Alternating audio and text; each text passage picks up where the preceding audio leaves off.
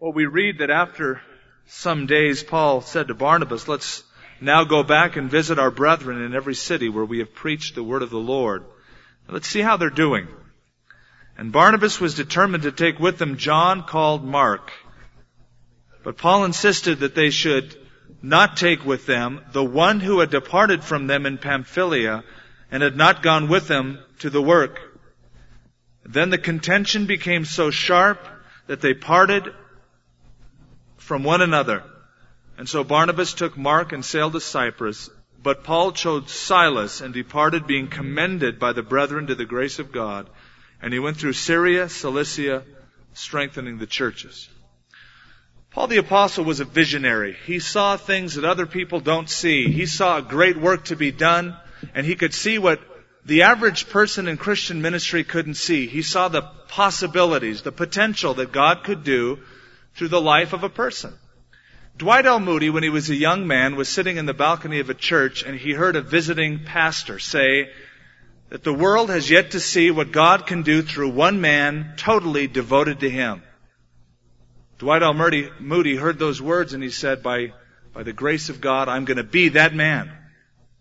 And God used him in a powerful way. Also, much like Paul, as a visionary, he saw the possibilities. He was a pioneer.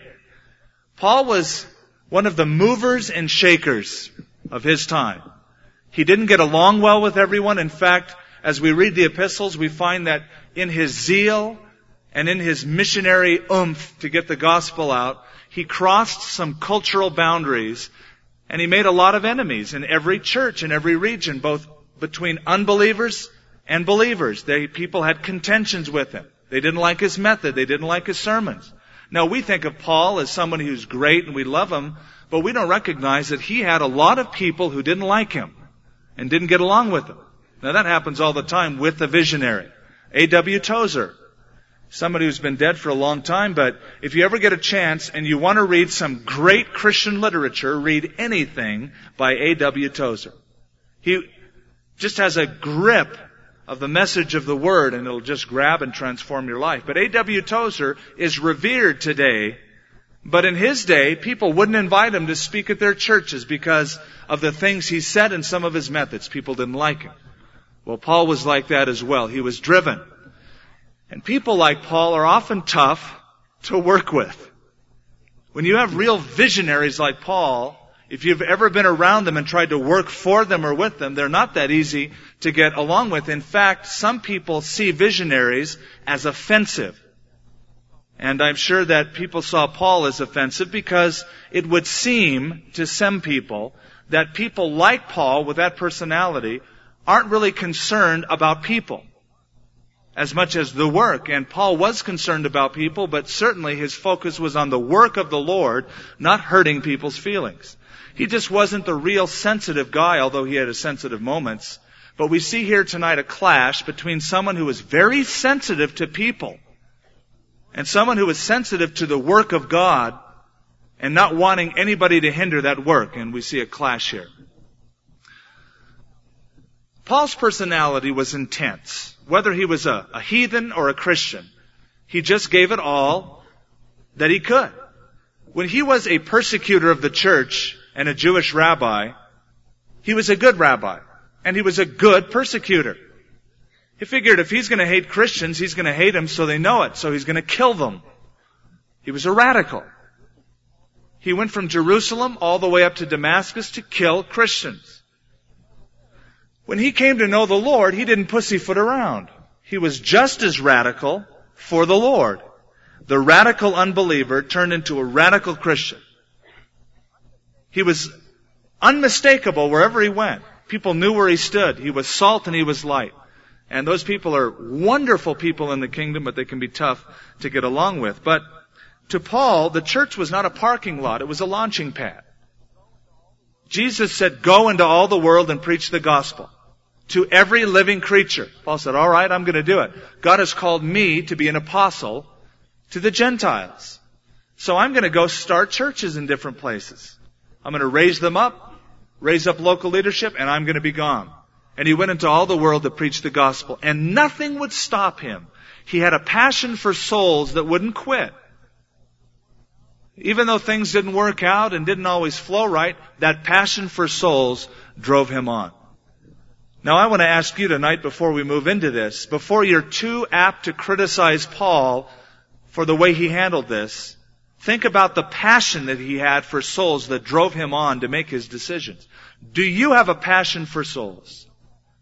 Do you have a real passion to see people come to know Christ? We heard tonight about the metal bands and combat faith and some of the others who just have a heart to see people come to Christ. They don't care how it's packaged. They don't care how they're dressed. They just want to relate to people so that people can know Christ, having a passion for souls. I like what one person said. God is not dead, but his public relations staff could use a good shaking up. Well, that's us. We're his public relations staff, and yet we often get sidetracked into things that really don't matter, not Paul. The scene, as you have been able to see after we have read it, is a personal scene from the life of Paul and Barnabas. A controversy arose between two very well respected, very well renowned leaders in the church. Two men who shared trials together. Two men who faced antagonism and controversy city after city for almost two years. And now there's an antagonism between both of these workers. Those two who at once were one now have a disagreement that's going to split them apart for good.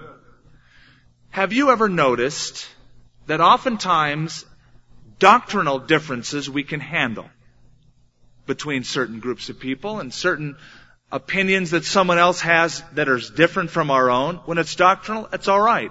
But when it comes to personal issues, those are the things that can drive people apart. Well, think for just a moment how different Barnabas was from Paul. Barnabas was called the son of encouragement. He was the kind of a person who was interested in people's feelings. We see him all the way from Acts chapter 4 up to this chapter, every time encouraging someone who has failed or who needs something, he comes alongside to encourage them. He was given that name by the early church. He didn't say, you know, I'm a nice guy, and I'm going to change my name to Son of Encouragement. How does it sound? Got a good ring to it? No, people noticed that characteristic in his life and called him that. Paul, on the other hand, was not given the name Son of Encouragement, although he was encouraging. He was more concerned about the work while Barnabas was concerned about the worker. And we see the split here. It's never fun or easy to see a split between two people like this, nor is it the last time that it happened. By the way, this is the last we read of Barnabas in the book of Acts. After this, he sort of fades from the scene and the limelight focuses upon Paul. I'm sure if Barnabas had stayed with Paul, he would be in the limelight, but he decided to leave. But this is not the last time that a controversy like this happens. It has happened throughout church history. I think of the Reformation. Started by Martin Luther, really started by the Lord, I believe. History tells us that some of the greatest reformers argued vehemently in public. You'd get Luther against Calvin against Zwingli and they'd talk these things out and even congregations were split in the Reformation. So it's not something that you read about just in the book of Acts. You see it all the way throughout history. Why is there conflict? This is a simple reason. Because there are people.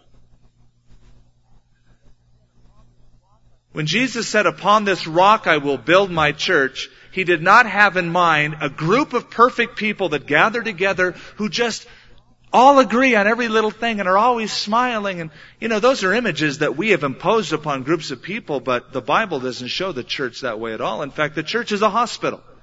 Jesus said, I've come to bind up the brokenhearted, open up the doors to the captive, those who are blind to make them see, downtrodden.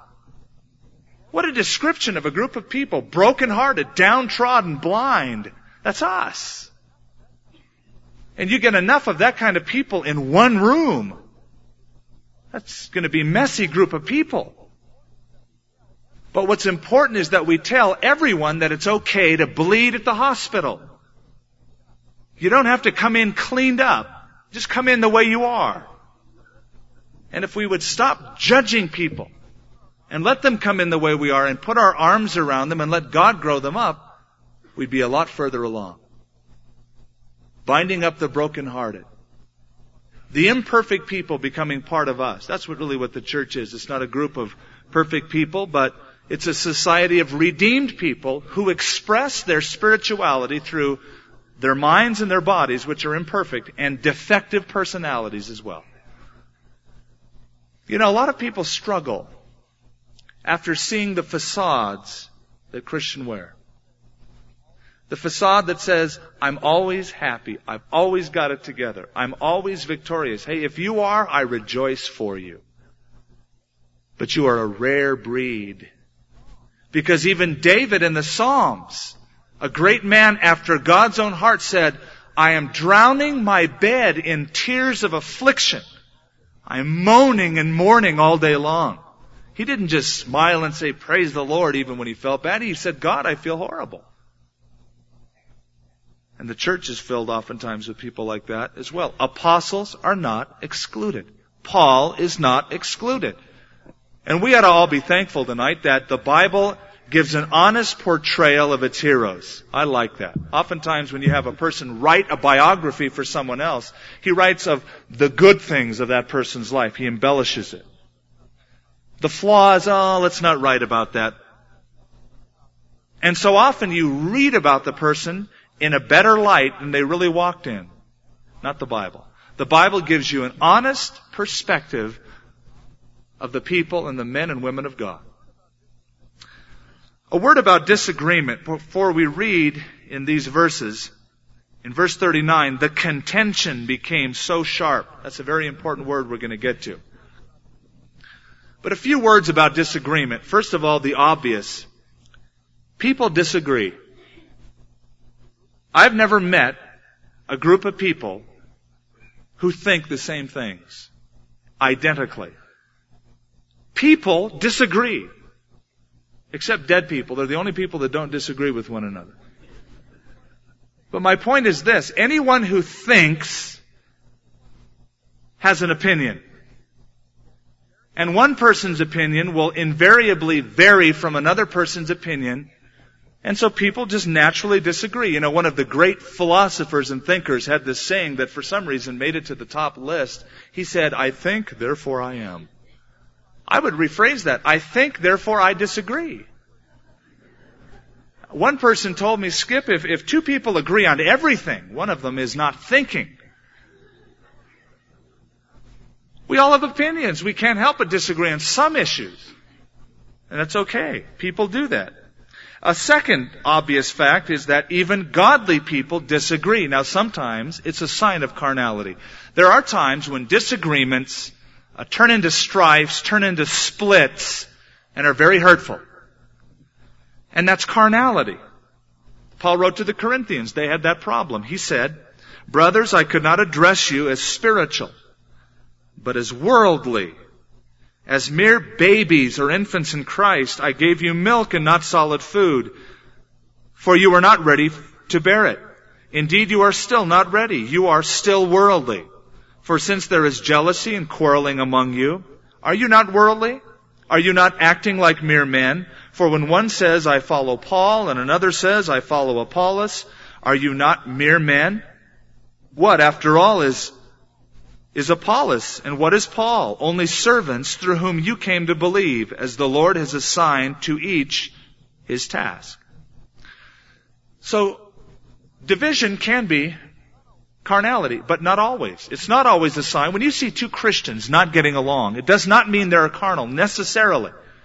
Because you can have godly people on two different sides of an issue. Go to a Bible bookstore sometime. It's easy to figure that out. You can read ten books on an issue. And I bet none of them will agree on everything concerning that issue. And you can be godly and walk with God and be on either side of an issue. We have a false idea of what unity is. I think some Christians think unity means uniformity. That somehow we should abandon all church buildings in the city of Albuquerque and every Sunday we should be able to get together in the pit. Well folks, it's not going to work that way. That's not, that's uniformity. I thank God for the variety of worship opportunities in this city. Because there's different strokes for different folks. Some people are very rigid in their worship. And they feel they haven't worshiped God unless they've worn a suit and put on wingtips and worshiped with an organ and been able to see stained glass. They feel like they've cheated themselves. They really haven't entered in. Then there are other people who feel like, oh, that's horrible. I could never worship in that. And another group of people won't feel comfortable until they've uh, danced a little bit or rolled down the aisles a little bit or maybe swung on the chandeliers and been a little more emotional. And that group of people will say, boy, there's no spirit in this place because look at this organ and stained glass. And there's everything in between from high church to whatever. All the way through. And different people feel comfortable in different places. I like what one gal said tonight. If you're a Christian and you love the Lord, it doesn't matter where you worship. It just matters that you worship. It can be a lot of latitude. And the third thing uh, in opening this up about disagreement is that each side of a disagreement has valid points. Don't forget that. Because when there's a disagreement between you and somebody else in the body, you only come with a limited perspective. And if you leave with that same perspective, you've cheated yourself. You need to stop and think, why does that person think this way? Maybe there is something to that other side. Instead of being so closed and dogmatic about this little area, maybe I should listen. Maybe I should shift the way I think. You can have neither a wrong side or a right side sometimes. It could be just a different way of looking at things. Different value system. Now, let's look in verse 36 together and notice first of all what Paul and Barnabas agreed on. After some days, Paul said to Barnabas, hey, let's go now. Let's go back and visit our brethren in every city where we have preached the word of the Lord and see how they're doing. Now Barnabas was determined to take with them John, who is called Mark both of them agreed that they should go back to all the places they went to on their first missionary trip and visit the brethren. I can imagine the conversation. Hey, uh, Barney, um, I'm not doing anything and I feel like God would have us go back. What do you think? Love it, Paul. I've been hoping you'd feel the same way. Hey, let's take Barnabas. I mean, let's take uh, John Mark. So they both agreed that they should go, but they disagreed on who should go. Paul meant, let's you and I go. Barnabas said, hey, let's you, I, and John Mark go. And the controversy centers around John, who is called Mark. Who is he? Well, he's Barnabas's cousin, nephew. He's either cousin or nephew. It depends on which version you want to read, but he's a relative, alright?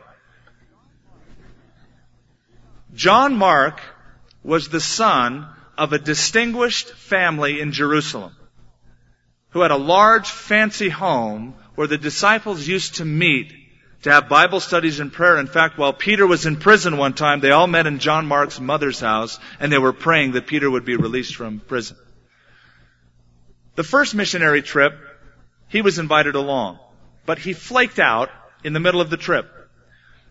When they were in Perga of Pamphylia, it says that he left and he went back to go to Jerusalem. We don't know why he left, but it made Paul mad enough to think that he had a flaw in his character, some weakness. He was a wimp. He left the work. You can't trust him. And you can imagine the conversation again. Barnabas, let's go back. Great. Love to, Paul. Let's take John Mark with us. You know, my relative. No way. What do you mean, no way? Hey, if we're going, we need company. I'm not taking him again. You can't trust him. What do you mean you can't trust him? What? He flaked out on us. Well, give him another chance. You can't give up on a person that way. The work's more important, Barnabas. This is the work of the gospel. If that person can't handle the heat, he should get out of the kitchen. Oh, give him another chance. And as you can see, the son of encouragement just sticking up for him. But it didn't work, and there was a contention between them. Notice it says that Barnabas was determined to take with them John, who is called Mark. The word determined means to continually stand ground and not give in. He was adamant. Nope, we're taking him. Nothing will change my mind. But then it says, um, Barnabas kept on insisting, but Paul insisted. And so they had a contention that was so sharp between them, or literally it means so convulsive or violent that they had to split. This was not just some little disagreement. This was a rift, and I'm sure the tone was pretty sharp. Because of the Greek wording, it seems like there was this loud argument where they faced off, and both of them thought they had the right and held the right position. But uh, they couldn't hang out together. For it says in verse 39, the contention became so sharp that they parted from one another. And so Barnabas took Mark, and he sailed to Cyprus. But Paul chose Silas and departed being commended by the brethren. For some reason, the church seemed to hang on to Paul and send him out rather than Barnabas. Being commended by the brethren to the grace of God, and he went through Syria, Cilicia, strengthening the churches. That was the solution. The solution to the problem was that they split company. You know, it'd be wonderful if I could stand here and say, well, it all worked out. They saw their differences, but they worked through them and they finally reconciled together. They didn't reconcile. They weren't able to come to an agreement. They finally had to leave. Now, question is, who was right? Was it Paul or was it Barnabas? That'd be an interesting question to hear all of you answer. Because some of you feel like Paul. The work's important. You'd say, hey, Paul was right. I mean, after all, he wrote most of the Bible. And others you say, no, I think Barnabas is right. Paul should have been more flexible. That'd be interesting to sit down with all of you and hear your answers. My answer as to who is right is this. Both of them were right. And both of them were wrong in certain areas. Both of them, I believe, needed to be a little more flexible than they were, and I think they could have resolved this issue perhaps. But Paul's question was, what can this person do for the work of the Lord? Barnabas really had a question that said, what can the work of the Lord do for this person? And both of those are truthful and both are important. The work of God in your life has a lot that God wants to do for you and bless you with, but also what can you contribute to the work of the Lord. Before we move on, I have to say that I am very thankful for those different types of personalities that have been in my life. I've had Paul the Apostles in my life. I've had leaders that I've worked with who are like Paul. They're tough. They're visionaries. They're hard to work with. They're hard to work for. They push, they move, they see things a certain way. They're very narrow in their scope. And they've blessed me by their drive and their example. But I also thank God for the Barnabases in my life. And I'm glad I didn't have one or the other only. I've had people who've come alongside of me when I've been really low and just have the ability to encourage me so that I can continue to go on. Instead of just pushing like Paul, encouraging like Barnabas. Someone once said, encouragement is like peanut butter. The more you spread it around, the better things stick together. And that's true, isn't it? Our lives are like that. The more encouragement you have, it seems like our lives can stick together better. As you read the rest of the book of Acts, and we hope to get through it before the Lord comes, not that that's a priority necessarily, but you never read of Barnabas or Timothy again in the book of Acts. They're gone from the pages forever. But they do appear in other epistles of Paul later on. In fact, Paul speaks about the unity that he had with Barnabas. He was willing to overlook this circumstance and think about the things they agree with. Timothy, he wasn't shelved for good. After he returned from the missionary journey with Barnabas, it seemed that he hung out with Peter and became an associate to the apostle Peter. In fact, the Gospel of Mark was written by John Mark. And it is believed that it is the account of the apostle Peter as given or dictated to John Mark and he wrote it down from his account. So even if Paul thought he's washed up, he'll never be used, God had different ideas. In fact, later on, Paul had different ideas because at the end of his ministry, when basically Paul's life was winding down, Paul wrote these words to Timothy. Only Luke is with me. Get Mark and bring him with you because he is helpful to me in my ministry. Now that's what he said at the end. At one time he said, no, he didn't come with us to the work. He was a mama's boy and had to go back home to Jerusalem. But at the end of his ministry he said, hey, please bring him. He's very profitable, very useful for my ministry. Now we read in verse 39 that they split up, and in verse 40, Paul chose Silas. Why did he choose Silas? Probably because Silas thought a lot, lot like Paul. And there was a yoke together. And that's not bad. I mean, here's Barnabas, he's capable, but why didn't he go with Barnabas? Because they didn't think alike. They didn't see a lot of these things eye to eye. And that's good in ministry. You need to be yoked together. Have someone who agrees and comes alongside. And Silas was one of the characters who delivered chapter 15's decree in Jerusalem to the church in Antioch.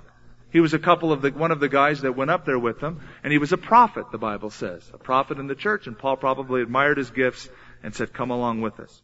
Okay. Is contention always bad? Is this kind of disagreement always horrible? No. Look at the end result. At first you had one missionary team, now you have two. First it was Paul and Barnabas, now they have their own mission organization. And so you might say, oh, it's, the church is so split, they couldn't get along. Hey, the work is furthered, man. Now the gospel's going to Cyprus and to a whole nother place because there's two missionary teams. I call that God's providence. It reminds me of the scripture Joseph said to his brothers who sold him into Egypt as a slave. They said, Joseph, are you still ticked off at us? You still mad? Joseph said, brothers, you meant it for evil. God meant it for good. Do you get that? You meant it for evil, God meant it for good. No matter what happened between these two fellows here in the book of Acts, God meant it for good, and two separate missionary teams were developed. You know, the Bible says that God can even make the wrath of man to praise Him.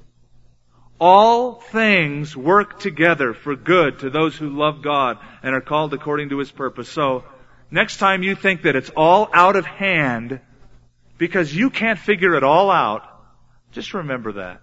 All things, not most things, some things, all things work together for good to those who love God. Uh, as we close tonight, a few lasting lessons I want to leave you with. Because you are a human and I am a human, and we're not always going to agree. And sometimes our humanity surfaces itself and manifests itself more than our godliness, right? I mean, you would love for people to think you are a spiritual person all the time. The truth is you're not. And sometimes your fleshly character surfaces more and we get to see it. And just when we thought you were perfect, the real you comes out. And that's good. Because it should burst our bubble so that we recognize, hey, we're all flesh and blood. But a few lasting lessons to go away with, and that is when there is a disagreement or a rift. I'm not talking about sinfulness in a person's life that you go and approach him with, but there's a disagreement between you and another brother. Work through it. Don't run. the commonest thing to do, the most common, excuse me, thing to do. And the thing that our nature would fall into automatically is, hey, let's escape. Hey, you know, if it's not going to work out, fine, just boom, let's split. Decide to work through it. Don't just escape. Just don't run. I find that a lot of people run in the name of the Lord. I met a lot of people who didn't get along with their parents. They didn't like their job, so they thought, I'm going to the mission field. Now, if God's called you to the mission field, great. But if you're doing it because you're not getting along and it's easy escape route, your problems will follow you. Decide to work through them. Don't run. Uh, secondly, when there's a disagreement, do your best to see the other side. Think, what made this person come to that conclusion? The Bible says in Philippians, do nothing out of selfish ambition or vain conceit, but in humility consider others better than yourself. That's, that sounds impossible, doesn't it? Others better than me? He says, each of you should look not only on your own interests, but also on the interests of others. Remember when you have a disagreement that you are not God's spokesman alone. Remember that God doesn't just speak to you alone. Remember that you are sheep and the Bible says all of us like sheep have gone astray. All of us. And all of us have flaws, and sometimes we make mistakes, and we have an opinion or a perspective, and try hard to see their side too. And finally, if both sides of this disagreement have support, then seek a compromise. I'm speaking about gray areas. I'm not saying compromise your Christian life and let somebody sin. I'm speaking about disagreements where both sides have support. If that's the case, then seek a compromise. You see, the pathway of love is always greater than the pathway of power or authority. Now, you know, our flesh would love to walk away from an argument thinking, I won. But in grace, if you could come to a compromise and say, you know, perhaps that's correct. Perhaps I'm seeing it just one way. Instead of saying, well, I don't know, I prayed about it and that's just the way it is. What if the other person, well, I prayed about it too and that's the way it is too. Well, one of us didn't hear from God then, did he, brother? That must be you. No, I, I think it's you. You see, that's petty stupidity. That's called spiritual ping pong. You don't get anywhere with that. F.B. Meyer, great biblical expositor, once said, I used to think that God's gifts were on shelves, one above another. And that the taller we grew in our Christian faith and character, the easier we could reach them. Now I find that God's gifts are on shelves one beneath the other. And it's not a question of growing taller, but of stooping down to get his best gifts. Isn't that beautiful? Instead of standing tall against somebody, how about stooping down in humility? and try hard to see the other side. Now there may be times where the conflict gets so tough as we read here that you part company, but that is certainly a last resort. The best thing is to work through it, even if that means you work through it and then part company. Hey, at least work through it. And then when you do part company, put a lid on this. Put a lid on this lip. Because the easiest thing to do is to gossip and you'll do it in the name of the Lord, and that makes it even more fleshly and horrible. One of the hardest things to do is to keep our mouths shut. James says the tongue is like a fire. Oh, you have a righteous cause though. In grace, pray for that person. Love that person. Don't use it to slander that person. Let's pray. Heavenly Father, we wouldn't know anything about grace unless you first showed it to us. We love you, Lord, simply because you first loved us. You were the initiator. But Lord, we are tonight more in awe of not the fact that we love you, you're easy to love, but the more awesome fact that you love us because many times we are unlovely. I pray, Father, that in these situations where there is disagreement, and we all disagree because we have different opinions, that we try hard to see the other side. We'd in grace work through it. And we come to some kind of compromise in these little gray areas. Thank you, Lord, for the Pauls in our lives. And thank you for those Barnabases. Both so blessed. Both right. Give us that balance. We ask it in Jesus' name.